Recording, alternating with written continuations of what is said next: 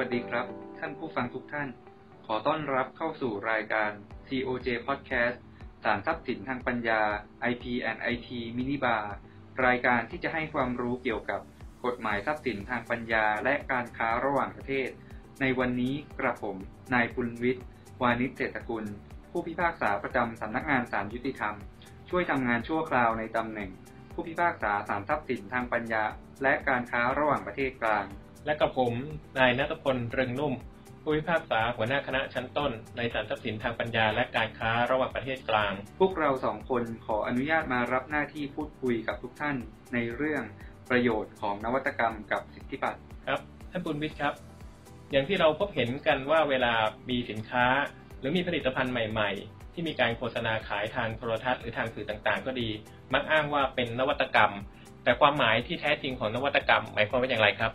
ครับ ท่านนัทพล หากเราพิจารณาถึงคำว่านวัตกรรมในภาษาไทยครับ ตามพจนานุกรมฉบับราชบัณฑิตยสถานแล้วให้คำนิยามคำว่านวัตกรรมว่า หมายถึง สิ่งที่ทำขึ้นใหม่ หรือแปลกจากเดิม ซึ่งอาจจะเป็นความคิด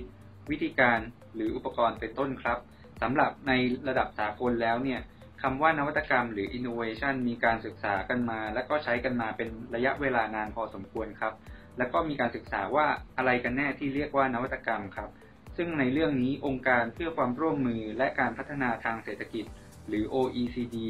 ก็ทำการศึกษาร่วมกับสำนักสถิติของสหภาพยุโรปครับ โดยล่าสุดมีการจัดทำคู่มือการศึกษานวัตกรรมมาในปี 2018 ครับ โดยให้นิยามของคำว่านวัตกรรมว่าหมายถึงผลิตภัณฑ์ ซึ่งรวมถึงทั้งสินค้าหรือบริการ หรือกรรมวิธีหรือทั้งสองอย่างรวมกันครับ ซึ่งแตกต่างอย่างมีนัยสำคัญจากผลิตภัณฑ์ หรือกรรมวิธีเดิมขององค์กรนั้นๆ และ potential users ในกรณีของผลิตภัณฑ์ หรือองค์กรในกรณีของกรรมวิธี สามารถนำไปใช้ประโยชน์ได้ครับ แล้วนวัตกรรมสามารถแบ่งได้อย่างชัดเจนได้กี่ประเภทครับ ครับ จากการศึกษาของ OECD เนี่ยแบ่งนวัตกรรมออกเป็น 2 ประเภทหลักครับ คือผลิตภัณฑ์หรือ Product และกรรมวิธีหรือกระบวนการทางธุรกิจหรือ Business Process ครับ ซึ่งกรณีของ Business Process เนี่ย ครอบคลุมตั้งแต่เรื่องของกรรมวิธี การจัดการองค์กรตลอดจนการตลาดครับ แต่ไม่ว่าจะเป็นนวัตกรรมประเภทใดก็มีองค์ประกอบที่เหมือนกันครับ คือต้องใหม่หรือปรับปรุงจากเดิม คือมีความแตกต่างจากของเดิมอย่างมีนัยสำคัญ และต้องมีการนำไปใช้ประโยชน์ครับพอจะยกตัวอย่างได้ไหมครับว่านวัตกรรมที่น่าสนใจมีอะไรบ้างครับ ครับสำหรับตัวอย่างของนวัตกรรมเนี่ย ในประเทศไทยเองก็มีการรวบรวมข้อมูลและเผยแพร่ครับ โดยหน่วยงานที่เกี่ยวข้องคือสำนักงานนวัตกรรมแห่งชาติ ซึ่งเป็นองค์การมหาชนที่มีพันธกิจในการส่งเสริมนวัตกรรม ได้เผยแพร่ข้อมูลนวัตกรรมน่าสนใจในประเทศไทยในหลากหลายด้านด้วยกันครับ เพื่อส่งเสริมการสร้างนวัตกรรมให้มากยิ่งขึ้น ซึ่งในที่นี้ผมขอยกตัวอย่าง 3 ด้านด้วยกันครับ ในด้านแรก นวัตกรรมด้านการส่งเสริมความเป็นอยู่ครับ เช่น ชุดปลูกผักไม่ต้องใช้แสงแดด ซึ่งเป็นชุดปลูกผักอัตโนมัติภายในอาคารที่ใช้งานง่าย ใช้ระบบไฟ LED ผสานกับเทคโนโลยี Internet of Things เพื่อเชื่อมต่อกับสมาร์ทโฟน โดยใช้ control panel ควบคุมเวลาและปริมาณของแสง LED ให้เหมาะสมกับชนิดของผักครับ ซึ่งผู้ใช้สามารถตั้งโปรแกรมเวลาการให้แสง มีระบบแจ้งเตือนเมื่อระดับน้ำใกล้หมด รวมถึงสามารถตรวจสอบสภาพน้ำ ปุ๋ย อุณหภูมิ และความชื้นสัมผัส ตลอดจนสภาวะที่เหมาะสมสำหรับการเจริญเติบโตของผักครับ ตัวอุปกรณ์เองใช้พลาสติกมาตรฐานฟู้ดเกรดเหมาะกับการเพิ่มพื้นที่สีเขียวในคอนโดมิเนียมครับ ในด้านถัดไปครับ ในด้านส่งเสริมความสะดวกสบายครับ ในที่นี้ท่านนัทพลรวมถึงผู้ฟังทุกท่านอาจจะเคยใช้ครับ คือแอปพลิเคชัน QueQ ซึ่งเป็นระบบการจัดคิวอัจฉริยะครับแอปพลิเคชันดังกล่าวช่วยบริหารจัดการรับคิวในการเข้ารับบริการที่โรงพยาบาล ระบบ จะประมวลผลและจัดคิวให้ผู้รับบริการอัตโนมัติ เพื่อให้ใช้เวลาอยู่ที่โรงพยาบาลน้อยที่สุด โดยผู้รับบริการสามารถทราบเวลาในแต่ละจุดที่เข้ารับบริการได้เพื่อลดเวลาสำหรับคนไข้และญาติผู้ป่วยได้หลายชั่วโมงครับ และตัวอย่างสุดท้ายครับ คือนวัตกรรมเพื่อชีวิตที่เป็นมิตรกับสิ่งแวดล้อม ซึ่งเป็นตัวอย่างสำหรับนวัตกรรมด้านการแพทย์ด้วยครับ คือฟองข้าวสุรดา เป็นฟองน้ำข้าวเจ้าสำหรับห้ามเลือดในห้องผ่าตัด ซึ่งผลิตขึ้นจากวัสดุชีวภาพ เป็นแผ่นเนื้อพุนคล้ายฟองน้ำผลิตจากผงแป้งข้าวเจ้าไทย วัสดุเนื้อนุ่ม มีรูพรุน และพับงอคืนรูปได้ ย่อยสลายได้อย่างปลอดภัยในร่างกายมนุษย์ มีคุณสมบัติช่วยห้ามเลือดได้อย่างมีประสิทธิภาพ มีคุณภาพดีเทียบเท่ากับแผ่นห้ามเลือดที่นำเข้าจากต่างประเทศ แต่มีราคาลดลงถึง3เท่าครับ ซึ่งในการประดิษฐ์ดังกล่าวเนี่ย ได้มีการคิดค้นตามหลักเกณฑ์มาตรฐาน การผลิตวัสดุอุปกรณ์ทางการแพทย์ของสหรัฐอเมริกา และผ่านการทดสอบตามระเบียบจริยธรรมทั้งในสัตว์ทดลองและมนุษย์ครับ แล้วนวัตกรรมสามารถนำมาขอจดสิทธิบัตรได้ไหมครับ แล้วจริง ๆ แล้วเนี่ยตามกฎหมายสิทธิบัตรสิทธิบัตรเรามีกี่ประเภทครับครับท่านนัทพลหากเราจะพิจารณาว่านวัตกรรมแต่ละประเภทเนี่ยสามารถขอจดทะเบียนสิทธิบัตรได้หรือไม่ เราคงต้องมาพิจารณากันครับว่า นวัตกรรมนั้นๆเนี่ยเข้าเงื่อนไขของสิทธิบัตรประเภทใดครับ ซึ่งตามกฎหมายสิทธิบัตรเนี่ยจะมีสิทธิบัตรอยู่ 3 ประเภทหลักด้วยกันครับ ประเภทแรกคือสิทธิบัตรการประดิษฐ์ การประดิษฐ์หมายถึงการคิดค้นหรือการคิดทำขึ้น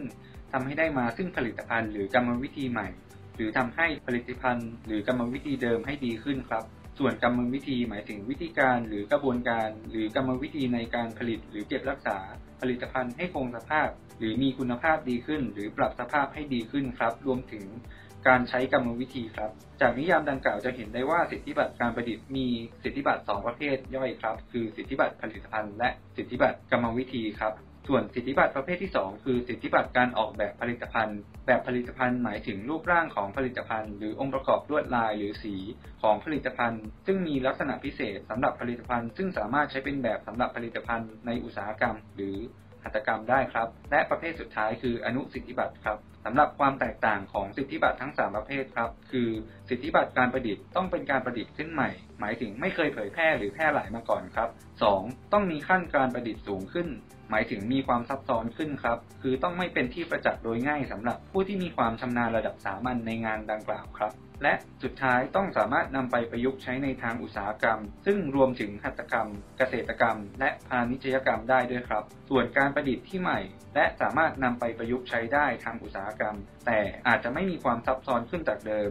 กรณีนี้ก็อาจจะขอรับได้เพียงอนุสิทธิบัตรครับ ส่วนสิทธิบัตรการออกแบบผลิตภัณฑ์ ต้องเป็นการออกแบบผลิตภัณฑ์ใหม่เพื่ออุตสาหกรรม รวมทั้งหัตถกรรมครับแล้วสิทธิบัตรมีความคุ้มครองอย่างไรบ้างครับครับสำหรับผู้ที่จะขอรับสิทธิบัตรครับจะกระทำได้โดยการจดทะเบียน หากจดทะเบียนแล้วสิทธิบัตรการประดิษฐ์จะมีอายุความคุ้มครอง 20 ปี นับแต่วันขอรับสิทธิบัตรในราชอาณาจักรครับ ส่วนสิทธิบัตรการออกแบบผลิตภัณฑ์มีอายุความคุ้มครอง 10 ปี และอนุสิทธิบัตรมีอายุความคุ้มครอง 6 ปีครับโดยผู้ทรงสิทธิบัตรและอนุสิทธิบัตรมีสิทธิแต่เพียงผู้เดียวในการใช้ประโยชน์จากสิทธิบัตรหรืออนุสิทธิบัตรนั้น ในทางการค้าครับ หมายความว่ายิ่งมีสิทธิบัตรมาก แปลว่าเรามีนวัตกรรมที่ดี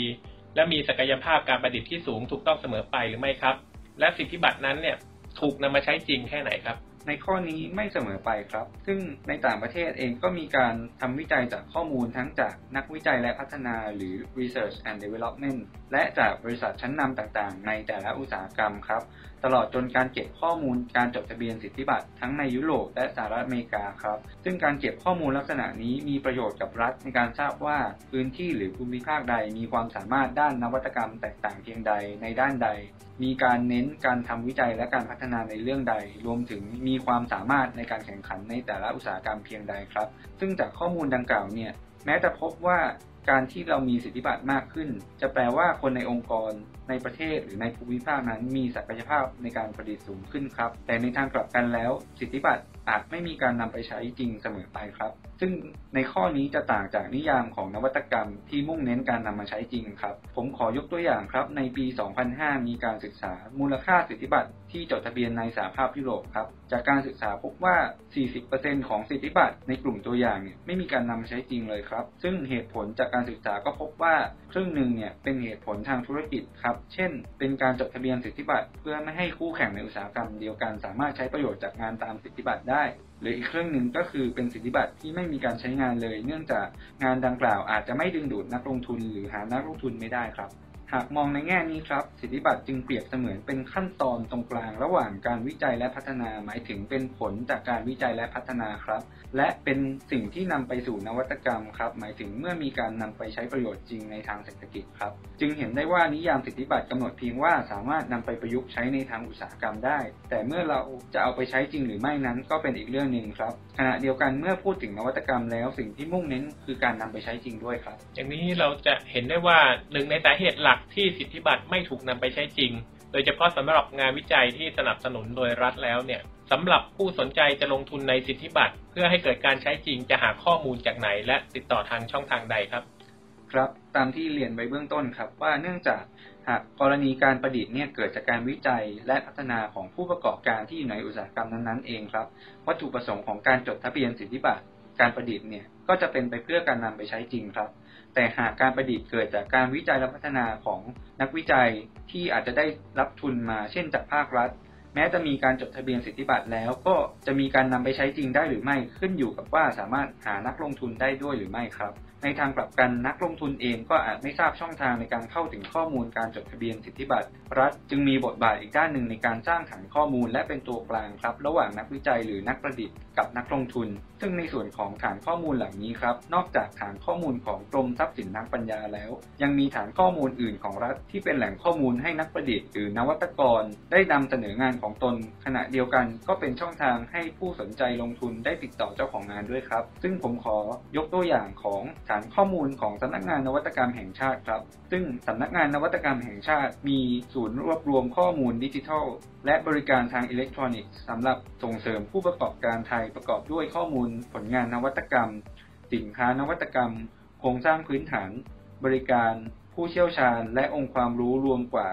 550,000 กว่ารายการครับ และมีแพลตฟอร์ม Thailand Innovation Portal ที่แสดงข้อมูลย่านนวัตกรรมในแต่ละพื้นที่ มีบริการแอปพลิเคชัน Programming Interface แบบ Open เพื่อเปิดให้มีการเชื่อมต่อข้อมูลระหว่างกลุ่ม เช่น กลุ่มผู้ประกอบการ ผู้เชี่ยวชาญ และผู้ให้บริการโครงสร้างพื้นฐาน ตลอดจนมีการสร้างเครือข่ายด้านนวัตกรรม เพื่อแลกเปลี่ยนข้อมูล มีบริการจากผู้ธุรกิจด้านนวัตกรรม และมีการให้ข้อมูลของกลุ่มพันธมิตร เช่น สถาบันการศึกษา หรือสถาบันวิจัยเป็นต้นครับ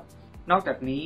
ในหน่วยงานรัฐอื่น ยังมีหน่วยงานที่ให้ข้อมูลด้านงานวิจัยเช่นกันครับ เช่น ฐานข้อมูลของสถาบันวิจัยเพื่อการพัฒนาประเทศไทย หรือ TDRI ที่เป็นฐานข้อมูลงานวิจัย เพื่อสนับสนุนการพัฒนาประเทศ รวมถึงด้านนวัตกรรมในสาขาต่างๆ ซึ่งในที่นี้ผมขอยกตัวอย่างด้านการเกษตรครับ ในไม่กี่ปีมานี้ก็มีรายงานวิจัยที่เกี่ยวข้องครับ ได้แก่รายงานวิจัยเรื่องนโยบายเทคโนโลยีการเกษตร 4.0 ที่ให้ข้อมูลทั้งนโยบาย ข้อมูลที่เกี่ยวข้องกับความสามารถในการแข่งขัน และตัวอย่างเทคโนโลยีที่เกี่ยวข้องครับ และมีรายงานผลกระทบของ disruptive technology ต่อภาคเกษตรกรไทย และการเตรียมความพร้อมครับ นอกจากนี้ปัจจุบันยังมีพระราชบัญญัติส่งเสริมการใช้ประโยชน์ผลงานวิจัยและนวัตกรรม พุทธศักราช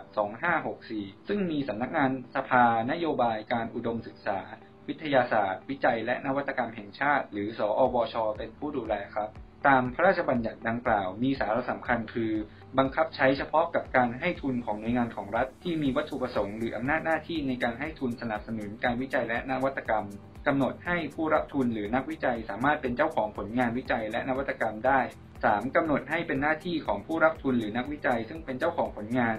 ต้องใช้ประโยชน์จากผลงานนั้น และบริหารจัดการผลงานวิจัยและนวัตกรรม และรายงานการใช้ประโยชน์ 4. กำหนดหลักเกณฑ์ในการโอนผลงานวิจัยและนวัตกรรมของผู้รับทุนหรือนักวิจัย ซึ่งเป็นเจ้าของผลงานให้บุคคลอื่นครับ และกำหนดให้ผู้ที่ประสงค์จะใช้ประโยชน์ในผลงานวิจัย และนวัตกรรม สามารถขออนุญาตใช้ประโยชน์ โดยเสนอเงื่อนไขและค่าตอบแทนที่เพียงพอตามที่เห็นสมควรครับ ซึ่งในที่นี้น่าจะเป็นประโยชน์ไม่มากก็น้อยกับ ผู้ประกอบการที่สนใจแต่ลงทุนในนวัตกรรมใหม่ๆครับ นอกจากตัวพระราชบัญญัติแล้วปัจจุบัน สอวช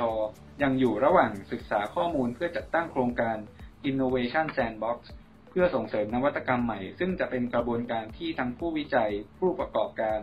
รัฐและเอกชนเข้ามามีส่วนร่วมด้วยกันครับ สิทธิบัตรที่สนับสนุนนักประดิษฐ์และพัฒนาความเป็นอยู่ มีประโยชน์ยังไงครับ ครับสำหรับประโยชน์ของสิทธิบัตรต่อนักประดิษฐ์และการพัฒนาความเป็นอยู่ครับ ผมขออนุญาตยกจากมุมมองขององค์การทรัพย์สินทางปัญญาโลกหรือไวโป้ครับ ซึ่งได้สรุปให้เราได้ฟังได้อย่างเรียบง่ายครับ ว่าสำหรับนักประดิษฐ์เองเนี่ยกฎหมายสิทธิบัตรให้ความคุ้มครองนักประดิษฐ์ในฐานะที่เป็นผู้ทรงสิทธิบัตรให้นำงานประดิษฐ์หรือแบบผลิตภัณฑ์ตามสิทธิบัตรไปใช้ในทางการค้าได้ ส่วนรายรับที่ได้จากสิทธิบัตรที่ประสบความสำเร็จในทางการค้า ก็สามารถนำไปใช้ในการสนับสนุนทางการเงิน แก่การวิจัยและพัฒนาเทคโนโลยี เพื่อเทคโนโลยีที่ดีขึ้นต่อไป ส่วนสิทธิบัตรเองก็เปลี่ยนโน้ตฮาวของนักประดิษฐ์ให้เป็นสินทรัพย์ที่สามารถโอนเปลี่ยนมือได้ ซึ่งการถือสิทธิบัตรนั้นก็ทำให้ธุรกิจรายเล็ก สามารถดึงดูดนักลงทุนได้มากขึ้น และสิทธิบัตรยังสามารถช่วยคุ้มครองผู้ทรงสิทธิบัตรจากปัญหาเรื่องของการใช้ประโยชน์โดยไม่เสียค่าตอบแทนหรือ free riding ครับสำหรับอุตสาหกรรมต่างๆ เอง สิทธิบัตรจะช่วยจุดประกายแนวความคิดใหม่และสนับสนุนการประดิษฐ์ใหม่ ข้อมูลสิทธิบัตรต่างๆ สามารถนำมารวบรวมเป็นแผนผังหรือ mapping เพื่อให้ทราบว่าการวิจัยและพัฒนาเทคโนโลยีใหม่กำลังเกิดขึ้นในที่ใดใครเป็นผู้ดำเนินการ ซึ่งจะทำให้รัฐ สามารถกำหนดนโยบายและกฎระเบียบที่เอื้ออำนวยต่อการเกิดนวัตกรรมใหม่ครับสำหรับสังคมโดยรวม ประโยชน์ในทางตรงคือการที่สังคมจะได้ใช้ประโยชน์จากเทคโนโลยีนั้น ส่วนประโยชน์ทางอ้อมคือโอกาสทางเศรษฐกิจทั้งในเรื่องการพัฒนา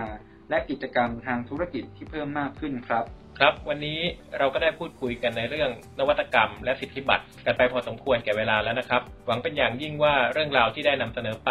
จะเป็นประโยชน์แก่ท่านผู้ฟังไม่มากก็น้อย เราทั้งสองคนขอจบการสนทนาในหัวข้อ ประโยชน์ของนวัตกรรม กับสิทธิบัตรไว้เพียงเท่านี้ และพบกับเรื่องราวถัดไปในการออกอากาศครั้งหน้า ส่วนจะเป็นเรื่องใด ขอให้ติดตามรับฟังกันนะครับ สวัสดีครับ